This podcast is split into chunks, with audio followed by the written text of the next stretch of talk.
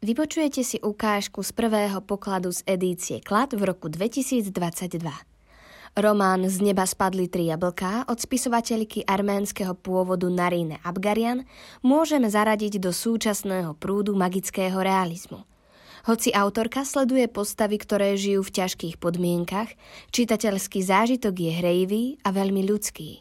Sama autorka tvrdí, že píše týmto štýlom preto, lebo ľudstvo potrebuje pekné príbehy. The Guardian zaradil Narine Abgarian medzi šiestich najstrhujúcejších súčasných autorov Európy a kniha bola preložená do viac ako štrnástich jazykov. Vo vydavateľstve Artforum vychádza v preklade Zuzany Bujačkovej, ukážku číta Lena Libiaková. Časť prvá. Tomu, kto uvidel. Keď nadišlo piatkové popoludne a slnko pomaly padalo od zenitu k západnému kraju doliny, Sevojan z Anatolia si ľahla na smrteľnú posteľ. Skôr, než sa vybrala na oný svet, riadne popolievala záhradu a nasypala sliepkam krmiva do zásoby, aby nehladovali, kým susedia nájdu jej studené telo. Potom zložila veká z osudov pod odkvapmi. Ak by prišla búrka, zo strechy by tiekli potoky vody a mohli by podmyť základy domu.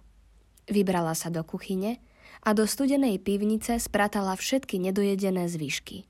Tácky s maslom, syrom a medom, krajec chleba a polovicu varenej sliepky. Napokon zo skrine vytiahla oblečenie do rakvy.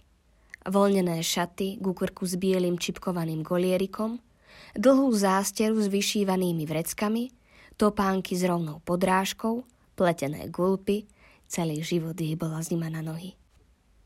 Dôkladne vypratú a vyžehlenú spodnú bielizeň a ruženec so strieborným krížikom po prababičke. Jasaman bude vedieť, že jej ho má vložiť do rúk.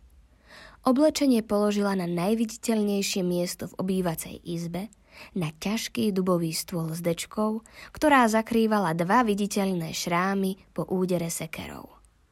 Na vrch kôpky položila obálku s peniazmi na pohreb, zo skrinky vytiahla starý igelitový obrus a odišla zo spálne.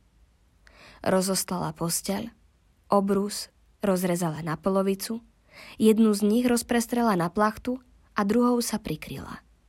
Natiahla na seba perinu, ruky zložila na hruď, zátylok si pohodlne uložila na vankúš, zhlboka vydýchla a zavrela oči. Odrazu znova vstala, otvorila okná do korán a podoprela ich črepníkmi s pakostom, aby sa nezabuchli. Znova si ľahla. Už sa nemusí báť, že keď jej duša opustí telo, bude zúfalo blúdiť po izbe. Keď sa oslobodí, vyletí rovno von oknom do neba. Anatolia mala na také prepiaté a detailné prípravy skutočne hrozný dôvod. Už druhý deň silno krvácala. Keď si všimla, že na nohavičkách má čudné hnedé flaky, najprv strpla. Neskôr ich pozorne preskúmala a keď sa presvedčila, že je to krv, od ľaku sa horko rozplakala. V zápätí sa pred sebou zahambila a rýchlo si utrela slzy krajom šatky. Tu už nepomôže ani plač. Smrť si raz príde pre každého. Niekomu vezme srdce, inému rozum a vyzerá to tak, že Anatólii nadelila vykrvácanie. Nepochybovala, že tento problém je akútny a neliečiteľný. Nie nadarmo zasiahol tú najneužitočnejšiu a najnezmyselnejšiu časť jej tela. Maternicu. Ako by jej naznačoval, že ju trestce za to, že sa jej nepodarilo splniť svoju hlavnú úlohu. Rodiť deti.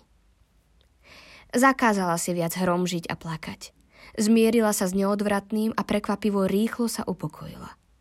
Pohrabala sa v truhle s bielizňou, vytiahla z nej staré prestieradlo, rozrezala ho na niekoľko častí a vyrobila niečo ako vložky. Do večera už krvácala tak silno, ako by v nej praskla veľká, nevysýchajúca žila. Neostávalo iné len obetovať tie malé zásoby vaty, ktoré mala doma. Vyzeralo to tak, že vata vydrží len chvíľu. Anatolia rozpárala kraj periny, vytiahla odtiaľ zo pár chumáčov ovčej srsti, starostlivo ju umyla a dala sušiť na parapet. Samozrejme, mohla zájsť k susede šlapkan z jasaman a požičať si od nej vatu, ale nechcela to urobiť. Čo keby sa neudržala, rozplakala a porozprávala priateľke o svojej smrteľnej chorobe. Jasaman sa hneď zlakne a pobeží za sateník, aby odoslala telegrám do doliny a privolala záchranku. Anatolia nemala v pláne behať po doktoroch a podstupovať bolestivé a nezmyselné vyšetrenia. Chcela umrieť dôstojne a po poriadku, v tichu a pokoji. Medzi stenami domu, v ktorom prežila celý svoj ťažký a nepotrebný život. Večer si prezerala rodinný album a spať šla až neskoro. Vo svetle petrolejovej lampy vyzerali tie tváre, ktoré dávno odišli do zabudnutia, obzvlášť smutno a zádumčivo.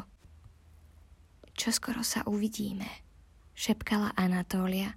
Každú fotku hladila prstami, zhrubnutými z ťažkej dedinskej lopoty, a zobudili ju až ranný krik vyplašeného kohúta, ktorý sa pomätene motal v kurníku a netrpezlivo čakal, kedy ho vypustia pobehať po hriadkách.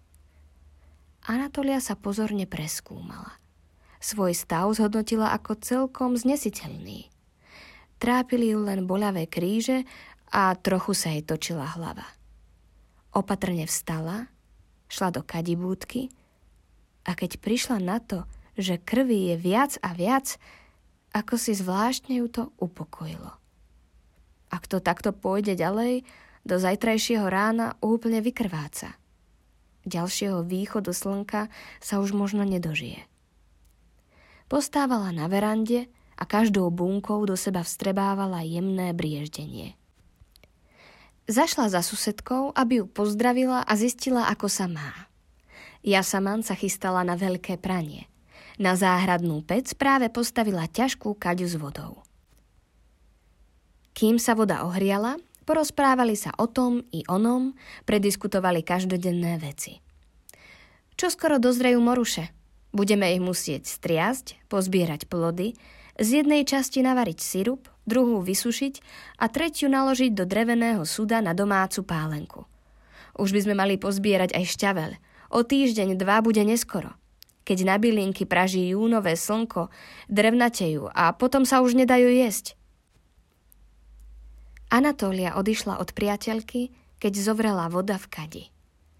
Teraz si s tým nemusí robiť starosti. Kým Jasaman operie bielizeň, kým ju naškrobí a vybieli, vyvesí, pozbiera a vyžehlí, do rána na ňu ani nepomyslí. A nebude ju zachraňovať. Bude pracovať až do neskorého večera a Anatólia bude mať dostatok času na to, aby pokojne odišla zo sveta. Všetko bolo vymyslené. A tak sa Anatólia upokojila a zvyšok rána sa nenáhlivo venovala všedným starostiam. Na smrteľnú posteľ si lahla až popoludní, keď sa slnko sklonilo k západnému kraju doliny.